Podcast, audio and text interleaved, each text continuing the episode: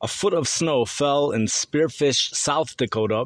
20 inches of snow fell in some areas of the Dakotas, 15 inches in parts of Montana.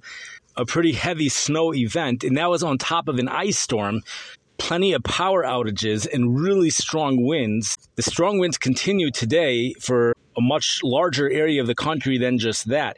We also have the development of much needed precipitation over in South Texas